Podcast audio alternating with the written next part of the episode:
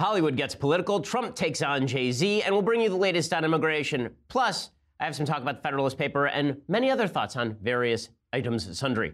Ben Shapiro Show.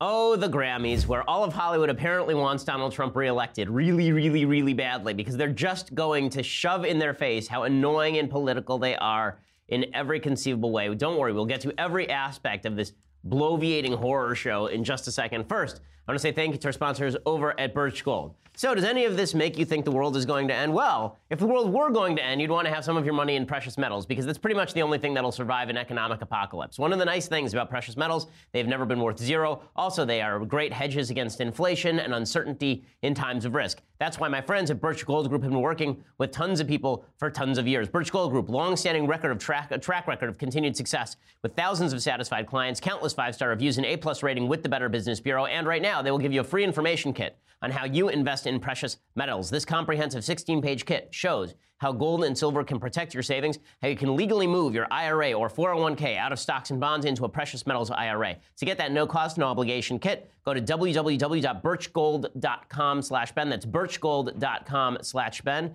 Again, you know, the stock market's doing really well right now, but having a hedge against the possibility of a downturn is always a smart thing to do. birch gold dot com slash Ben. That's birch gold dot com slash Ben for the comprehensive information kit. Ask all your questions. When you have your answers and you're ready to invest in precious metals, my friends at Birch Gold are the folks to talk to. birch gold dot com slash Ben. All righty. So last night, the Grammys. So we're in that time of year when we have an awards show every other week, and no one's actually watching these awards shows. So the ratings last night at the Grammys stunk. According to Deadline Hollywood, back in New York City for the first time since George W. Bush's first term and drenched in the politics of the Donald Trump era, last night's Grammy Awards was rocking with multiple wins for a very non-political Bruno Mars and a very, very political Kendrick Lamar. It was a three and a half hour long C B S show. Okay, guys, if it's longer than it would take to read the Bible twice, your show is too long. Okay, they also had an audiobook audition cameo by Hillary Clinton, as you will see in just a second. But the ratings stunk. No one wanted to watch this. Why? Because it turns out that watching a bunch of celebrities reward each other and pat each other on the back and, and ruffle each other's hair and talk about how brave they are and how wonderful they are is super duper irritating for everyone involved. With the twelve point seven twenty-one in metered market ratings, the Recording Academy's big hootenanny was also way down from the early numbers for the February thirteenth, two thousand seventeen fifty-ninth annual show. So that's a twenty percent decline from last year to this year, because no one cares. No one cares. Here's the truth. There are certain artists that a lot of people listen to, but they don't have the same sort of broad cultural appeal that they used to. And I'm, I'm talking about even the biggest stars. Like, they're, they're like Kendrick Lamar. I'm sure there are a lot of youngsters who like the Kendrick Lamar. No one over the age of thirty-five listens to Kendrick Lamar. Like, there's no cross-cultural appeal to a lot of these folks. There's a giant age age gap when it comes to the artists who are being awarded last night, rewarded last night. People like Kesha singing. Like, I've never listened to a full Kesha song because I would rather drive wooden spikes into my eyes. Okay, there's no reason to listen to a, to a, to a Kesha song all the way through. Okay, no one ever has done so. Everyone who thinks they've done so was just at a rave and they got super high and then passed out. No one has ever listened to one of these songs all the way through. The only one of these artists who anyone could listen to for any substantial period of time is Bruno Mars, which is why he won awards, right? The only reason that that that he won is because he's the only person anyone has ever listened to a complete song from. So they, they have these awards last night, and they decide that it is deeply imperative that we know what they think on politics. Now, this is just about as irritating as when there are a lot of people who are big fans of pop music, and they get very irritated when I deconstruct the culture. Like Mike dot com did a full piece on how I didn't understand the lyrics to Cardi B's song that we analyzed last week. Right, I said so. Right, like I, correct. Right, they, they, they were confused that I was doing an analysis of Cardi B because I'm not a Cardi B expert. Yes, this is true. And that's in, herein lies the humor, right? Herein lies the humor is that I don't know what the hell these people are talking about. But the same holds true for all of the artists who think that they know what they're talking about when it comes to politics. So that means that they are just going to revert back to their idol worship for guess who. So Hillary Clinton is back, and she is worse than ever. She's obnoxious. She disliked. She's she is smug. She's arrogant. She's yuck. So they have her on last night. And what do they do? They have her read for the audiobook of Fire and Fury. So let's just be clear about Fire and Fury. We've discussed this for weeks.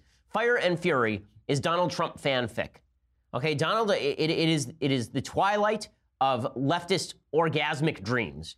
It's Donald Trump wandering around the West Wing like a crazy buffoon, eating chicken wings and making his own bed. And it's Donald Trump supposedly having an affair with Nikki Haley, which we'll get to in one second. And Hillary Clinton is reading from this fictionalized book. And then we're supposed to believe her when she says things like fake news. We're supposed to believe these people are the real keepers of the truth. When they trot out Hillary Clinton, who can't, the, the thing about Hillary Clinton, it must be tough for Hillary Clinton to a certain extent because, you know, there, there's always, if you ever watch a vampire movie, you ever watch a horror movie, there's always somebody who's wandering around who's two thousand years old and they're like, just let me die. And no one will let them die. That's Hillary Clinton. They just keep exhuming her and then sending her out to talk about politics and put her face in public again. You know, maybe she runs again in twenty twenty just as a revenge play, but if she does, Trump swamps her because the fact is she's a deeply unpopular politician. She's more unpopular every single day, which is almost impossible, but somehow she has achieved this magnificent feat. So last night at the Grammys, they trot her out again to read from Fire and Fury, this fanfic about Trump, and this was supposed to be the big laugh. Take one. He had a long-time fear of being poisoned. One reason why he liked to eat at McDonald's. Nobody knew he was coming, and the food was safely pre-made. That's it. We've got it. That's the one. You think so? Oh, yeah. The Grammy's in the bag? In the bag. Because Hillary's reading, you get it, from a book that's anti-Trump. I hope that Trump spends the entire State of the Union address tomorrow reading Juanita Broderick's autobiography the entire time. You know, just alternate that with excerpts from Clinton Cash. This is so irritating. And having it shoved in your face, and look at the cutesy of James Corden. Look how cutesy this whole thing is. It's so cutesy. It's so cutesy because Hillary, she's just like your grandmother from a horror movie who lives in the closet and has been dead for twenty years. Like, they just keep bringing her out. Let's point something out here, by the way. They bring out Hillary Clinton to talk Fire and Fury because she's a feminist icon, right? Hillary Clinton's such a feminist icon. Over the weekend, this news broke, okay, by Maggie Haberman and Amy Chozick.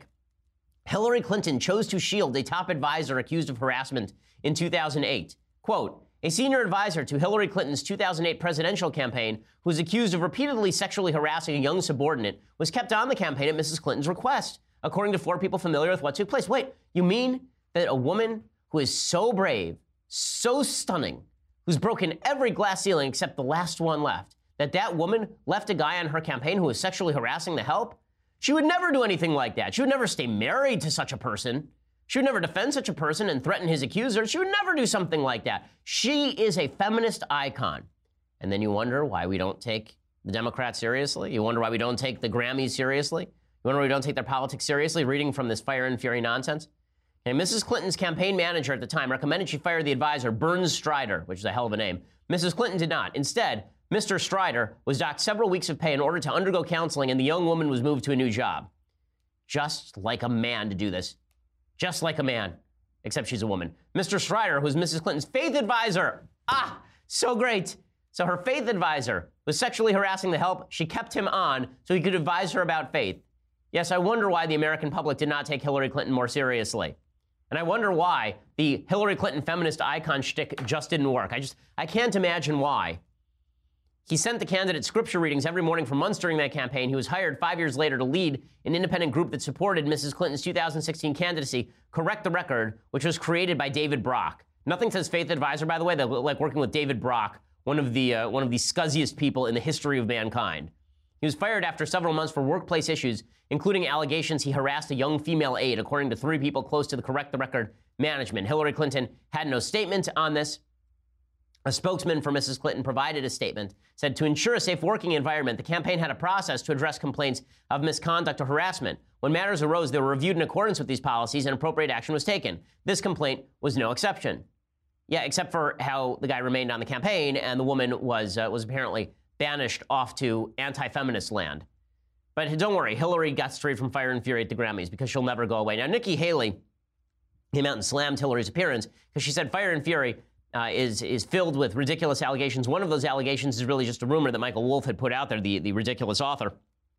And that allegation was essentially that, uh, that Nikki Haley was having an affair with Trump, which is completely unsubstantiated. And Nikki Haley tweeted, I've always loved the Grammys, but to have artists read the Fire and Fury book killed it. Don't ruin great music with trash. Some of us love music without the politics thrown in it. And everybody on the left went nuts. How dare Nikki Haley sound off about this? So let me let me just make something clear to, to all you folks on the left with regard to the Grammys. If Nikki Haley sounds off about how a sexist book smears her as having an affair with her boss without any evidence, and then you attack her, you're not a feminist. You're not a feminist. You're a liar. You're somebody who's playing politics.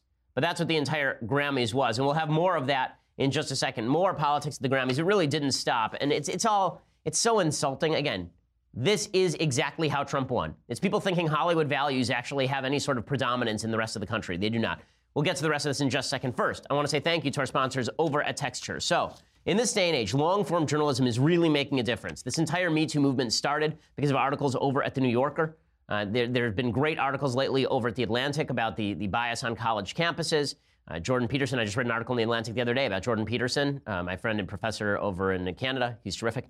And Texture is the app that you need to actually get subscriptions to all of your favorite magazines. So with the Texture app, you have unlimited access to over two hundred premium magazines. And you can try Texture for free. Again, you can try it for free, and they have unlimited access to two hundred premium magazines. It is a fantastic, fantastic app. Not only is it a fantastic app, it means that you can also get their back issues. You can get all the new information as it breaks. You can have all your favorite magazines, back issues, anytime, anywhere. Go to texture.com slash Ben. And when you do that, you get a free trial. Plus, if you choose to continue, my podcast listeners get a Texture app for just nine ninety-nine a month, which is thirty percent off their listed price. You're getting a discount. And again, a subscription to two of these magazines will cost you nine ninety-nine a month. If you get two hundred magazines for nine ninety-nine a month, that's a hell of a deal. I mean, it is just, you're sitting at the airport and you don't have anything better to do. You pull up your Texture app and suddenly you're having information mainlined in your brain. This is just what happens with Texture. Texture.com slash Ben. Again, that's texture.com slash Ben. And it's all your favorite magazines. I mean, it's everything from Architectural Digest and National Geographic to E S P N, The Magazine, and Rolling Stone, Newsweek, Vanity Fair, Time. They, like, all, all of the top magazines uh, are just, are, are available here, and they're all great. So check it out. Uh, texture dot com, check out that app. Okay, so I'm back to the Grammys. So it wasn't just Hillary Clinton at the Grammys. It was also all of these artists who feel the need to sound off about Trump, as though I give a crap what Bono thinks about Trump. I don't give uh, the the number of, of craps that I give about Bono um, is is zero, just to be blunt. Okay, so Bono, uh, in the middle of his song, he's singing. I don't know what song he's singing. Bono's so over the top. I can't. I can't deal with Bono. So anyway, Bono is singing, and he says, "Blessed are the bleep hole countries," in the middle of his song. Oh, how clever he is! I'm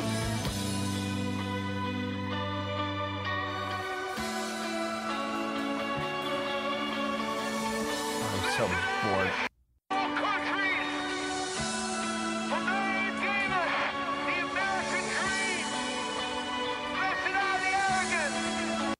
Blessed are the bleep hole countries because they gave us the American dream. First of all, I'm so bored of you two. I'm sorry. I'm just, I'm so bored of them. That sound, the the the reverberating guitar and the and the Bono singing in his strangely muted voice. I'm so bored with it. But beyond that, put aside the artistry of it, that doesn't even make any sense. Blessed are the bleep hole countries because they gave us America. No, that's people left because they were terrible. Like, what you'd really want to say is, wouldn't you want those countries not to be bad? That's like saying, blessed is the abusive home that gave us Beethoven. Like, couldn't you just, like, be thankful for Beethoven and not the fact that his father used to wake him up in the middle of the night and smack him on the knuckles every time he made a mistake while he was practicing? Like, how about, how about that? Like, this is, that's such a nonsensical statement. Blessed are the bleep hole countries because they gave us Americans. Listen, my ancestors came here from Russia. That didn't make, like, not bless Russia, right? The only blessing my ancestors were saying about Russia was the same blessing they say in Fiddler on the Roof. God bless and keep the Tsar far, far away from us. And nobody is interested in being in, the, like, the reason people are leaving is because these countries aren't great. And we have, we have a, a nanny. The nanny is from El Salvador. Okay, El Salvador is having serious problems right now. I'm super grateful for our nanny. She's a wonderful, wonderful person. I love her. She's terrific. My wife and I, we, we are so grateful for her. We're not grateful that El Salvador is having problems right now. We're not grateful that, that Honduras is having problems right now. Like, we're not grateful that these bleep hole countries supposedly are, are having troubles. Like, that, what? But this is the whole thing, right? It's slapping Trump. And look, look how look how diverse he is. He's so diverse. Oh, you two. And he's so meaningful. Look at look at Bono. Every time, the looking up to the sky. I, I, I, as, as a musician for many, many years, uh, my favorite violinist, as is every violinist's favorite violinist, is Jascha Heifetz. One of the things I love about Jascha Heifetz is that there is no histrionics. Jascha Heifetz, when he plays the violin, go look at a tape of him. He is just stone-faced. He just plays, and it's great. One of the things I hate the most about modern music is that modern music is all based on energy and histrionics. It's all based on you making faces while you sing and looking up to the sky like Bono. Look at him looking up to the sky with his red, white, and blue, with his red, white, and blue loudspeaker. By the way, Bono's not American, is he? Does he have American citizenship? I don't know. I don't think so. In any case, like, it's just, it's, it's all irritating. And then it wasn't just that. Trevor Noah, of course, shows up, a man in running gun battle with Samantha Bee for least funny human being. He shows up at the Grammys to talk about Trump. As I mentioned, uh, Trevor Noah had invited me on his show. I said, I will do it if it's live. I will not do it if it's taped, because I'm not going to allow you to cut me up, because that's what they do. They did it to Jonah Goldberg, not going to do it with them. So here's Trevor Noah showing up to slam Trump. And here's the thing. It's not like they make these jokes about everyone. There's not a Hillary Clinton joke to be seen last night. Hillary Clinton was making was there to make fun of Trump. Here is Trevor Noah showing up to slam Trump. That was amazing. Wow. I love that song, man. Like, I love that song. It takes me back, you know, like way back to when Trump wasn't president. He's so funny. It takes him back to when Trump wasn't president. I don't know. Is that a punchline? It is amazing to me that some of these people have careers. Uh, Trevor Noah is, is certainly among them. So it turns out that when you alienate half the country and when you shout about how stupid they are and when the entire evening is just about how much you hate the president of the United States, no one wants to watch, which is why the ratings are down. Also, no one listens to this music. So it wasn't just that. It was also feminism at the Grammys. So everyone at the Grammys now has to posture about how they are for women. They are all for women. By the way, how many women won last night? Any guesses? Any guesses? One. Okay, so one woman won last night. Which is sort of humiliating to all of the all of the Grammy "We Love Women" routine. But the, just like at the at the Golden Globes and at the Emmys, they're going to do this. We stand for women. Time's up. Me too. Okay. Epicenter, uh, epicenter of sexual abuse of women is in the musical world. The epicenter, okay, or the center if you don't want to make earthquake analogies. The center of abuse of women in the entertainment world is the music industry. Okay. Half the people who were up for Grammys last night have been credibly accused of harassing women. A huge number, I mean, just, just the rap community alone, right? The people who are in the rap community, how many of them have been, have been indicted? How many of them have been arrested for abusing women? The, the list is just enormous. It goes on and on and on. And yet here they all, they, they were all talking about how time's up, we're all standing up, we're all standing up to men who abuse women. Really? Then call, up, call out some of the men in the audience. How about that? We know, they, they all know who these guys are. Yeah, the, the, the idea that everybody in the audience is, is all for women. The number of men who have abused women in that audience, it, it makes the Oscars blush. It makes the Oscars blush. Here's Janelle Monáe uh, talking about Time's Up. And every headline last night was powerful message about the Me Too movement. Powerful message about Time's Up. Powerful, powerful message. Listen, I'm in favor of the Me Too movement so long as the Me Too movement is, not, is about not abusing women.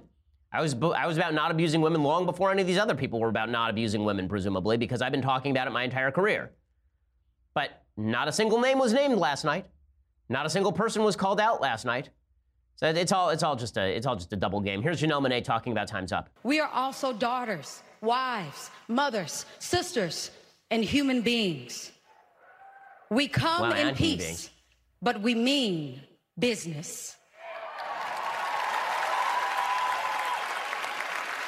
And to those who would dare try and silence us, we offer you two words. Time's up. Who's trying to silence these people? I mean, th th this whole notion that there's a bunch of people out there trying to silence you. Talk as much as you want. It's great. You know, you want to talk about how you want to call the abusers out? Let's call the abusers out. You know what else let's do? Let's talk about degra degradation of women. How about that? Let's talk about men who degrade women. And women who degrade women, by the way. Women can also degrade women, it turns out. Let's talk about the fact that Me Too and Time's Up were supposedly not just about abuse of women. They were also about female dignity, right?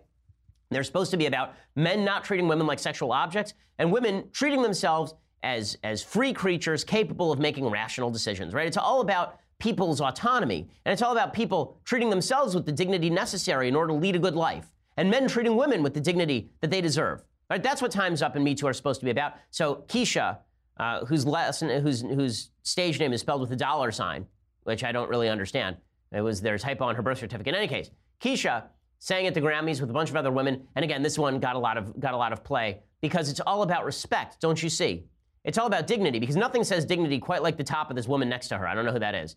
But it's all about respect and dignity. Again, if we're just talking, here's the thing. If the Me Too movement were just about don't abuse women, then wear whatever you want, okay? But if it's about female dignity, if it's about the idea that women are supposed to be more than sex objects, here's an idea.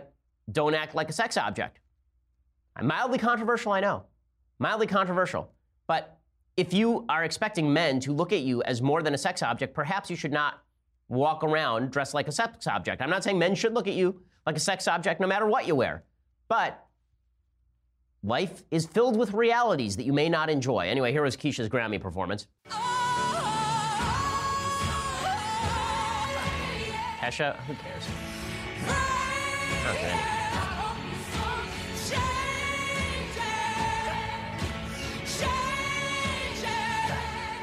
I hope you find your peace. Falling on your knees. Oh, so moving, so moving, so moving. I've, I've been informed that this person's name is Kesha, not Keisha.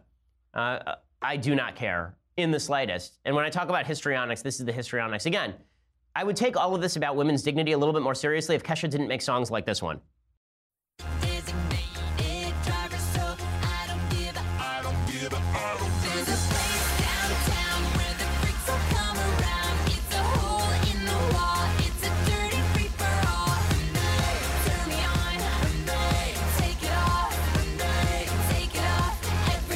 Nothing says female dignity quite like that lyric right there. I mean, really. There's a place downtown where the freaks all come around. It's a hole in the wall. It's a dirty free-for-all. And then they turn me on when they take it off. When they take it off, everybody take it off. There's a place I know if you're looking for a show where they go hardcore and there's glitter on the floor.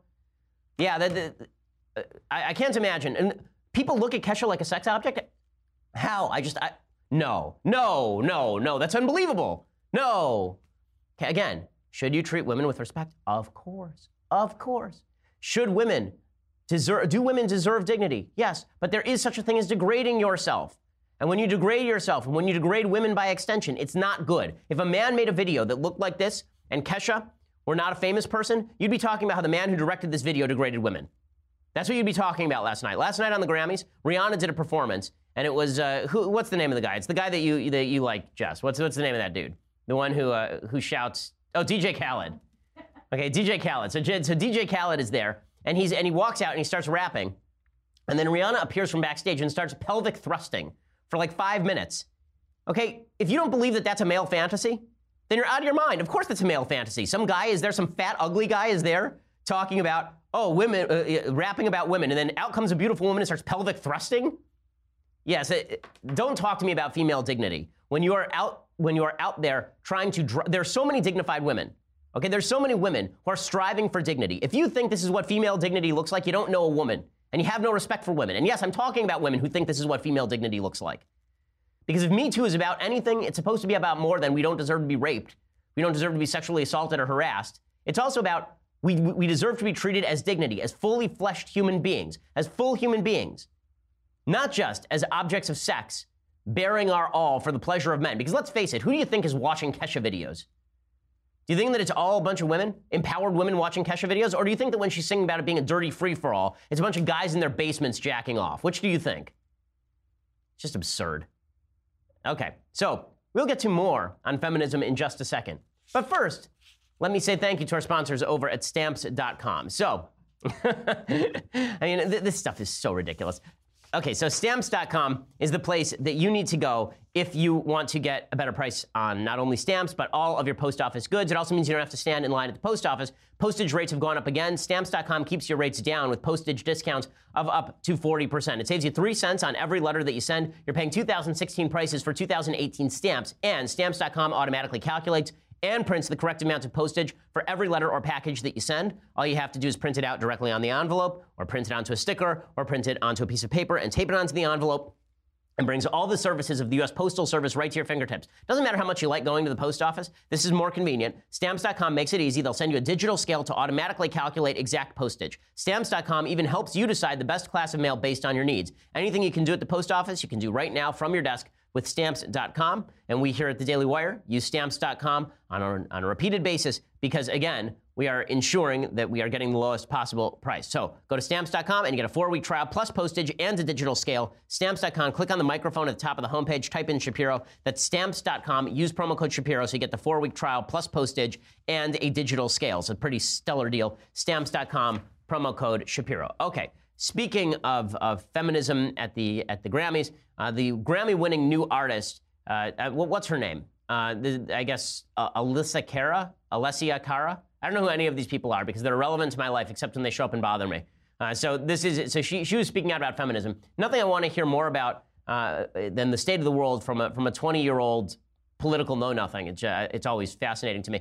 But I don't think she means anything wrong by this. So she was asked about feminists, and she says she's a feminist, right? She says, just because Trump is president now I don't think it's hard for you to stop talking about it. We need to fight for more rights because of this. I don't want anyone to feel defeated. First of all, I don't know which rights women are fighting for they don't already have.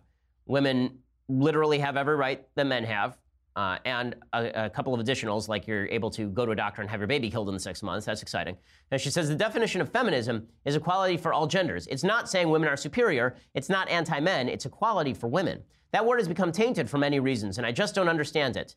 Let me explain. Hey, the reason the word feminism has become tainted is because there have been three waves of feminism.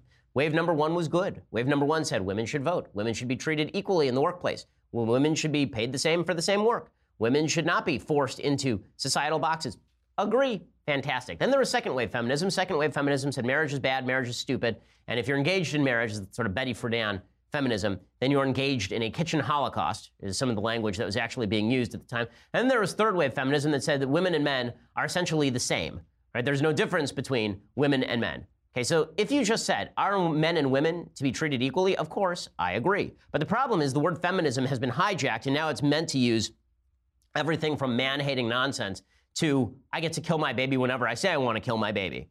And so Trump was asked about feminism in an interview with the execrable Piers Morgan of, uh, of I will say, Shapiro fame, since I blew him up on his own show. Um, but, you know, President Trump w- was asked about feminism, and Piers Morgan Uh, asks him about it. Here, here is, here is uh, a great cavalcade of genius, President Trump with Piers Morgan. Do you identify as a feminist? Are you a feminist?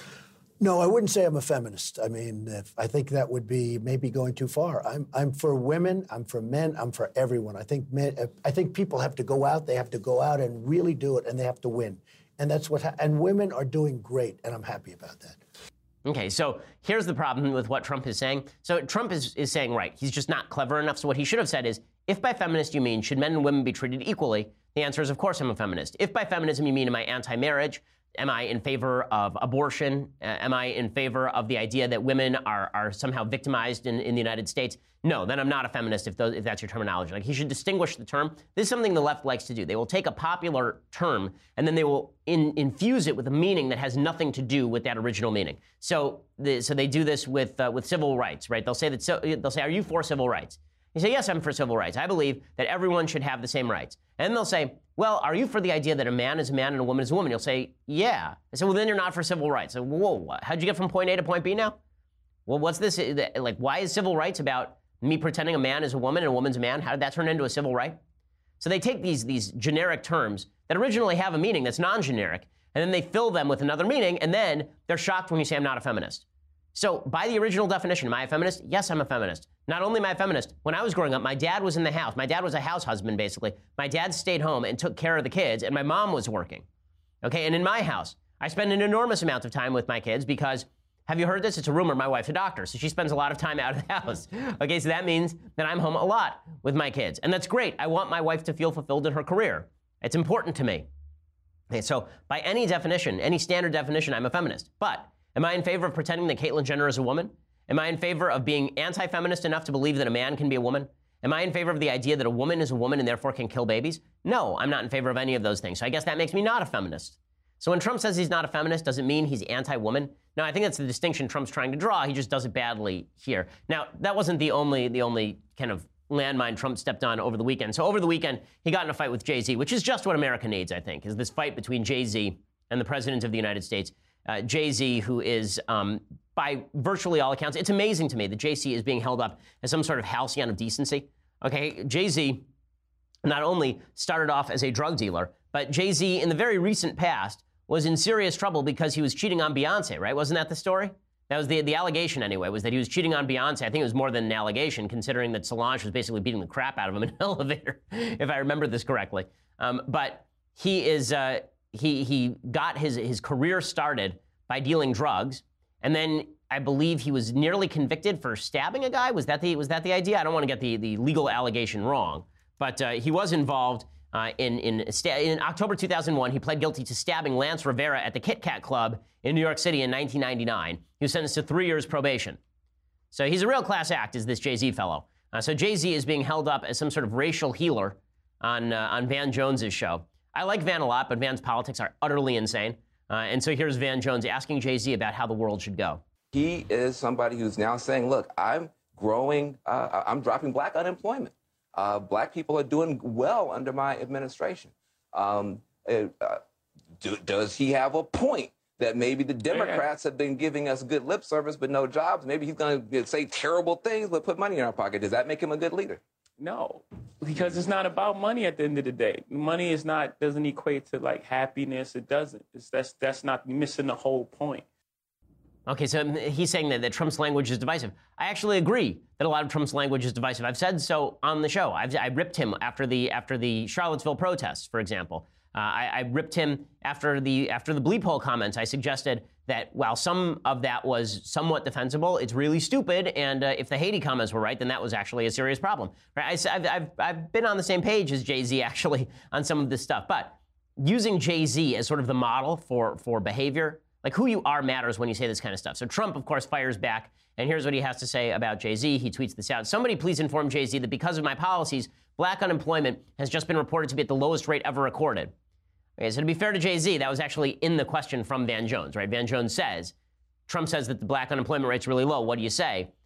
But Trump is right that black Americans are faring well economically under the under the Trump administration. It does go to the idea, by the way, that not everything that is not everything that is economic is, is the extent of the presidential impact, right? I mean, what we say actually matters. It's one of the reasons I thought that Barack Obama was, was extraordinarily divisive. But Van Jones responds by saying America would be better off if Trump were more like Jay-Z. And, you know, hip-hop is usually all accusation and boasting. He comes on confessional, and then the, but the politicians are all accusational and boasting. Hmm. Uh, Donald Trump, and no confession from Donald Trump. So if you want to listen to what Jay-Z says, follow Jay-Z's model, Mister President. He's he's a strong guy, he's a rich guy, but he's willing to be confessional, he's willing to grow in public. If you do the same thing, America would be a lot better off. Yeah, so Jay-Z is willing to be grow, willing to grow in public. Now, I'm just going to show you a picture real quick of a, of a necklace that Jay-Z is uh, famously wore to a to a Nets game. Okay, that is the five percent ne- necklace. That is an offshoot of the Nation of Islam, and uh, and they say, and it does the five percent, that white people are weak and wicked and that black men hold the power of God. So there are a bunch of people who came forward and said, well, he didn't really mean all of that, right? He didn't, he didn't really mean all of that stuff. What he really meant was just that, you know, black men should be powerful. Okay, then don't wear a symbol that is associated with the Nation of Islam. Okay, so I, I just, I fail to understand. Can't we have, like, two public figures that are not particularly great? You know, Trump versus Jay-Z is the fight that America doesn't need but definitely deserves, I think. You know, as we continue, we're going to talk about Trump on immigration, release the memo. We have a lot more to get to. But first, I want to say thank you to our sponsors over at one eight hundred flowers. So Valentine's Day is coming, and you don't want your loved one to be bereft. You don't want your loved one to look at you and think, wow, what a garbage human being. Didn't even send me flowers on Valentine's Day. So avoid that fate at one eight hundred flowers. Right now, when you order early, you get twelve multicolored roses for just nineteen ninety-nine, or you can double it to twenty-four multicolored roses for only ten dollars more. Great offer from one eight hundred flowers. Again, twelve multicolored roses from nineteen ninety-nine. Double it for ten bucks more. They last longer. They are better. They are fresher than the stuff that you get at the grocery store.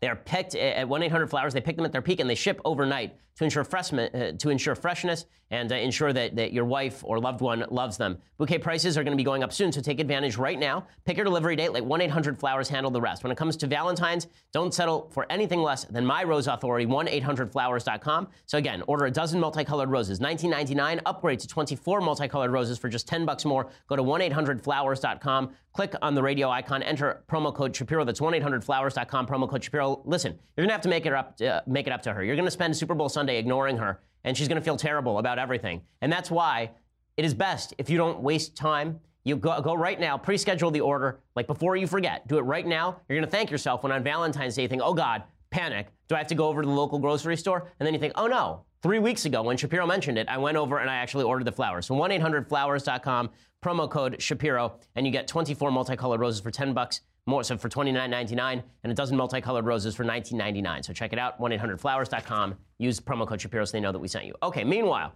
Trump on immigration. So one of the things that is that is allowing Trump to continue to maintain, to continue to get his agenda done, is the fact that the left have completely lost their mind on every issue. So it's not enough for them to critique President Trump in the normal ways. They'll have to go full-on Hollywood hysterical. And they have to do all of the nonsense that Hollywood does. Everything has to be turned up to eleven.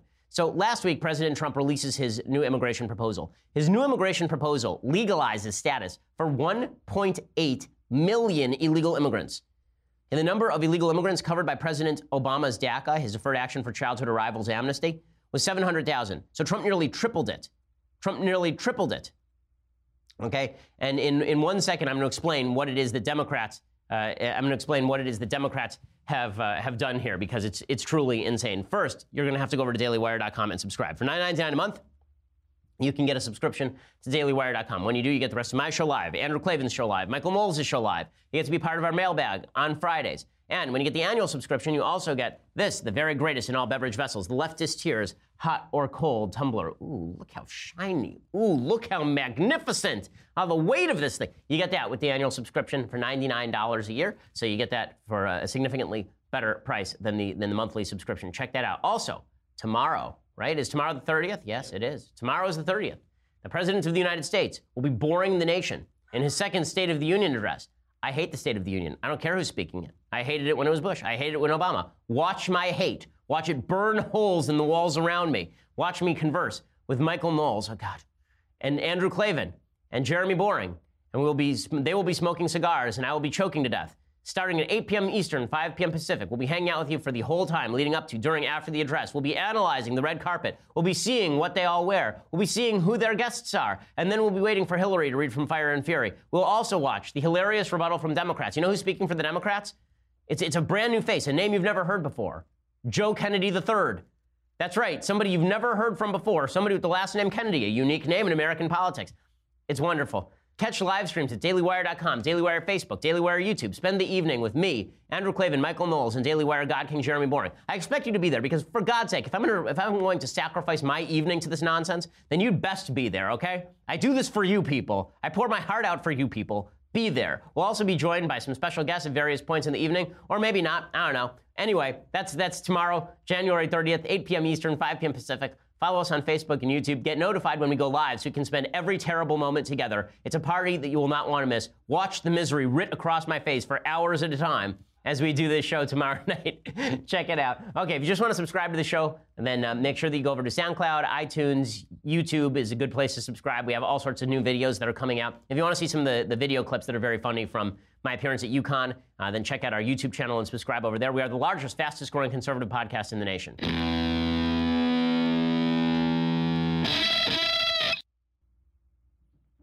Alrighty, so back to immigration. So President Trump's immigration plan is much more generous, much more generous than even Barack Obama's was. All he wanted in return was an end to chain migration after like seventeen years, meaning another four million illegal immigrants, or uh, four million not illegal, four million legal immigrants get into the country.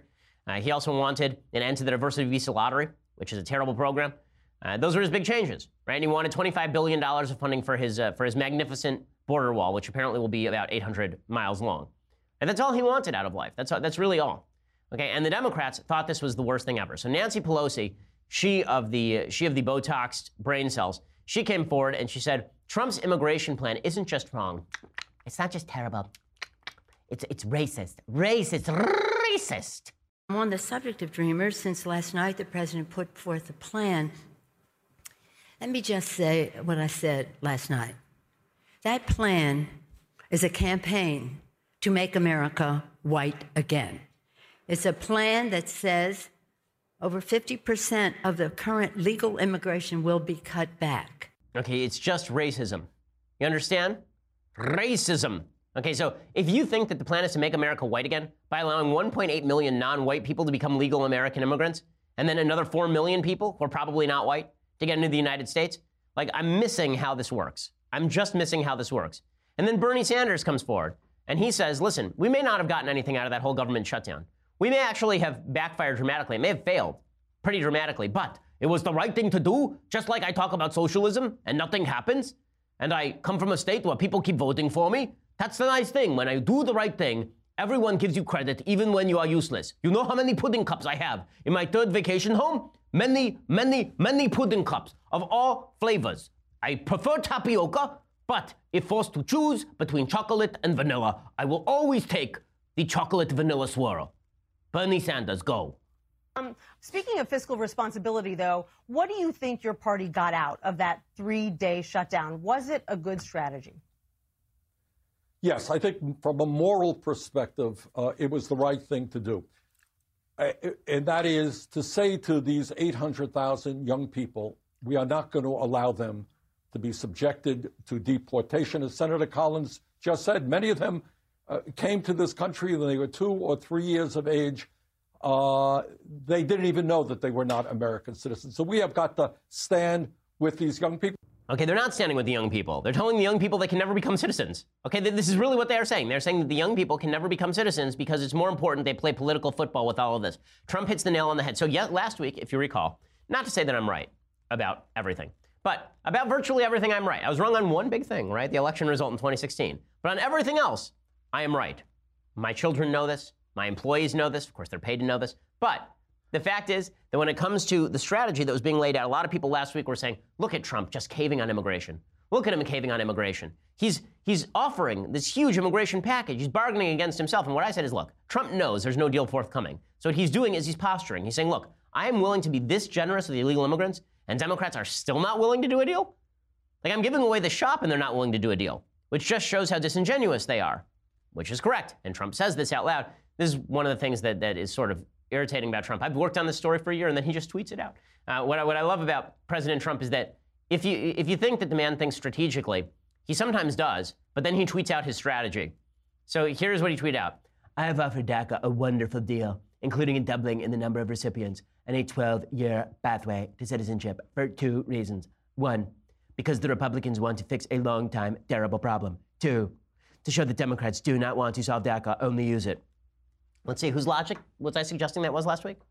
Oh, that's right. That's exactly what I said last week. So, point to me. Mm-hmm. So I was exactly, that, of course, that was the strategy. Democrats were never going to do a deal, and it does make Democrats look ridiculous and foolish that they continue to push forward this myth that Trump is a giant racist. He's a huge racist, and his racism cannot be contained as he offers a deal that is significantly better than any of the deals that even Obama put on the table. That's pretty astonishing. Now, in breaking news, apparently, let's see if this is true. I just have to, you know, one of the nice things about doing a live show is that when news breaks, news breaks. Uh, there's a rumor going around uh, that, that Andrew McCabe is about to step down at the F B I. Uh, I'm just going to check that really quickly. He is stepping down, apparently. Uh, N B C News is, is suggesting that he just quit as deputy F B I director. He's going to remain on leave till spring when he can officially retire from the Bureau. Uh, the reason that he's doing that is because he wants to maintain his paycheck. Uh, he is he's stepping down right now. Uh, the idea here is that Trump has been attacking him as corrupt. Now, Andy McCabe should have stepped down from the Hillary investigation a long time ago. If you recall, in the text, the reason he's really stepping down here is because the attacks on McCabe have elevated.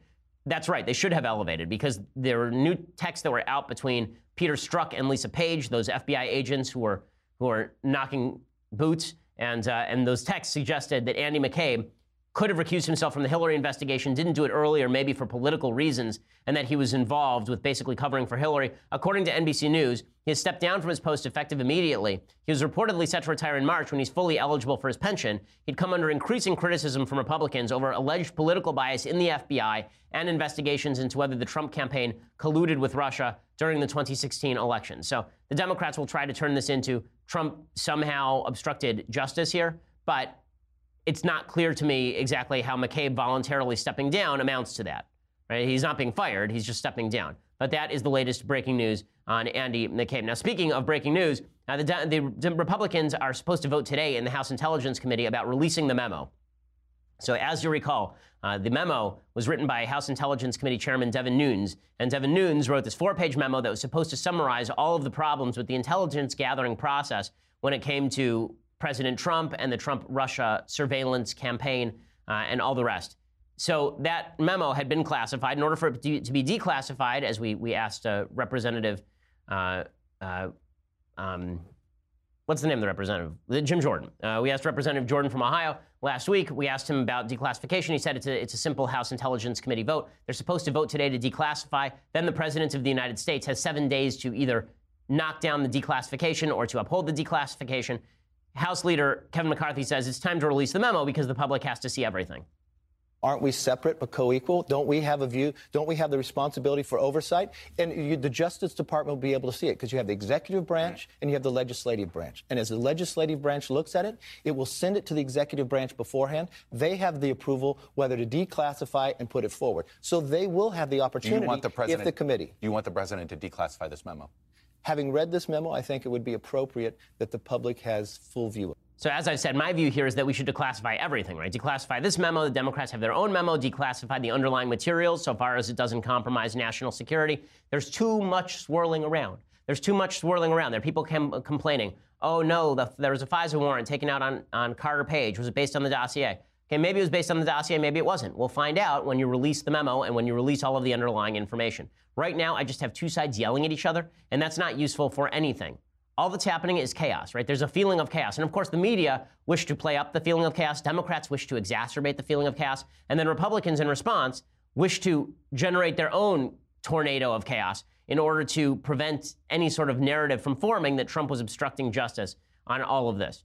So we'll bring you all the latest on, on all of this uh, in, in just a few minutes because it's it really is kind of insane. First, let's do some things I like and some things that I hate. So time for some things I like. First thing that I like. So just to contrast music with non-music, the Grammy Awards, which are filled with uh, with filled with nonsense and, and yuck. Uh, I want to contrast that with actual godly music. This would be the music of Johann Sebastian Bach. Uh, so there's a good biography of Bach. I'm doing a lot of musical biographies lately. I, I finished the uh, the Brahms biography that I've been reading, and it's just fantastic. John Elliott Gardner has a very good book about Bach. It's called Bach, Music in the Castle of Heaven. And he talks about uh, Bach's life and, uh, and his music. Bach is one of the rare composers who actually had a relatively happy life. If you look at Beethoven, Brahms, these are guys who were single until they died, never had any children. Bach had a bunch of kids, including some kids who were more famous than he was in their time. Phil, uh, uh, Carl Philipp Emanuel, C P E Bach, was a more famous composer than Johann Sebastian, actually. Johann Sebastian was famous for being a great organist, um, but his music itself wasn't really amply discovered until a little bit later. He became the basis for everything. There's a famous story about Mozart that Mozart was in the middle of, of writing, and he actually discovered Bach's music. Bach's music was rediscovered after one hundred seventy years. Uh, and when it was rediscovered, uh, then Mozart actually took a break from composing for months to study the counterpoint in Bach. Uh, if you if you look at Bach's music, it's very often sounds, when, when for example, when you, when you listen to Bach's uh, inventions, his two-part inventions, uh, then what you see Uh, in, in his piano music is the use of counterpoint. Counterpoint is basically two themes that are playing simultaneously, and it sounds like two different instruments are playing simultaneously. Uh, it's it's just brilliantly written. He's also written some of the most beautiful music that's ever been written. Uh, so we'll we'll we'll, you know, we'll have to play some Bach this week. I'll pick some favorite pieces of mine that are that are Bach because um, they really are spectacular. Okay, other things that I like. So uh, the one thing at the at the Emmys uh, at the Grammys rather that were pretty great. Uh, that was pretty great. Joy Villa, uh, who has been a guest, I believe, on Michael Knowles' show. Uh, she showed up last year wearing a Make America Great Again dress, and it made all sorts of headlines, so she knows what she's doing. So this was pretty great. She showed up at the Grammys today, yesterday, uh, wearing a white dress, and then in the corner of the dress, if you can't see this, in the corner of the dress, uh, she is wearing uh, what looks like a fetus in the womb, and then her purse is painted on it, Choose Life. So she's wearing a pro-life thing to the Grammys. Good for her. Good for her. You know, put aside people have other issues with Joy Villa. This, good for her that she has the guts to actually come forward and represent a pro-life position in the in the least pro-life place on planet Earth last night uh, at the Grammy Awards. Okay, time for a quick thing I hate, and then I'll do a Federalist paper. So, quick thing that I hate. Um, okay, so Kirsten Gillibrand it wants to run for president, and she tweeted out last night, she's on The View yesterday, she's going to be the new face of, of, of the, the female candidacies inside the Democratic Party. It'll be a giant fail. If she runs, she will lose. Trump will beat her. Uh, here's what Kirsten Gillibrand tweeted, though. She said, if women made up fifty-one percent of Congress, do you think we would still be fighting to protect a woman's right to choose? Do you think the Senate would be voting on a dangerous twenty-week abortion ban? Absolutely not. So the idea here is that, of course, identity is politics. If you're a woman, you cannot be pro-life. My wife is a woman. My wife is pro-life. In fact, there was a poll that was done in January, according to Guy Benson. Okay, there's a poll done like this month. sixty-two percent of American women favor the idea of a ban on abortion after twenty weeks, making exceptions for the life of the mother. sixty-two percent. So yes, that vote would still be happening. There's a vote last year. It said forty-two percent of women support that idea. If, it, if women made up fifty-one percent of Congress, sure, that vote might still be taking place because women are fully capable of being moral. Women are fully capable of realizing that what is growing inside them is a baby and not just a piece of garbage. Kirsten Gillibrand. I'm so sick of the identity politics of the left. It's just, it's mind-rotting and soul-decaying. Okay, time for a quick Federalist paper. So, fortunately, this is a relatively short one. Federalist thirteen. We've been going through one a week, and we are all the way to thirteen. Written by Alexander Hamilton. This one specifically talks about the costs that are saved by a federal government rather than three regional governments. He says, if the states are united under one government, there will be one national civil list to support. Civil list is a term meaning everyone who's hired by the government. If they're divided into several confederacies, there will be as many different national civil lists to be provided for, and each of them as to principal departments coextensive with that which would be necessary for a government of the whole. So what he's saying is if you have three federal governments, you have to hire a lot more people. You have one federal government, you hire fewer people. This was true for most of the for most of the period of the American Republic. It has not been true for the last hundred years. We now have something like two million people working for the federal government, which is because the federal government has grown and become insane. It's just a giant bureaucracy. Uh, he also predicts, there are a lot of predictions in the Federalist Papers about what would happen if the country ever broke apart. He says a lot of people think the country would break into three parts. He says it wouldn't. It would break into two. He says it would break into two. Uh, in the case of disunion, they will most naturally league themselves under two governments. Of course, that came true in the Civil War. So the founding fathers knew the risks of disunion even back when they were writing the Constitution. Okay, we will be back here tomorrow with all the latest breaking news, and I'm sure there will be much. I'm Ben Shapiro. This is The Ben Shapiro Show. The Ben Shapiro Show is produced by Mathis Glover, executive producer Jeremy Boring, senior producer Jonathan Hay. Our technical producer is Austin Stevens, edited by Alex Zingaro. Audio is mixed by Mike Coromina. Hair and makeup is by Jesua Alvera. The Ben Shapiro Show is a Daily Wire Forward Publishing production. Copyright Forward Publishing twenty eighteen. We'll get to more on this in just one second. First, Pure Talk believes in American values, and that free should mean, you know, like free. So when you switch to Pure Talk today, you'll get a free Samsung five G smartphone. There's no four-line requirement, no activation fee, just a free Samsung that's built to last with a rugged screen, quick charging battery, and top-tier data security. Qualifying plans start at just thirty-five bucks a month for unlimited talk, text, fifteen gigs of data, and a mobile hotspot. PureTalk gives you phenomenal coverage on America's most dependable five G network. It's the same coverage you know and love, but for half the price of the other guys. The average family saves almost one thousand dollars a year. So I challenge you to choose a company that actually doesn't hate your guts and shares your values. Let PureTalk's expert U S customer service team help you make the switch today. Go to puretalk.com slash Shapiro to claim your eligibility for your free brand new Samsung five G smartphone and start saving on wireless today. Again, go to puretalk.com slash Shapiro to switch to my cell phone company. I've been using them for years. They're fantastic. You'll love them as well. Go to puretalk.com slash Shapiro and claim your eligibility on that free brand new Samsung five G smartphone. Start saving.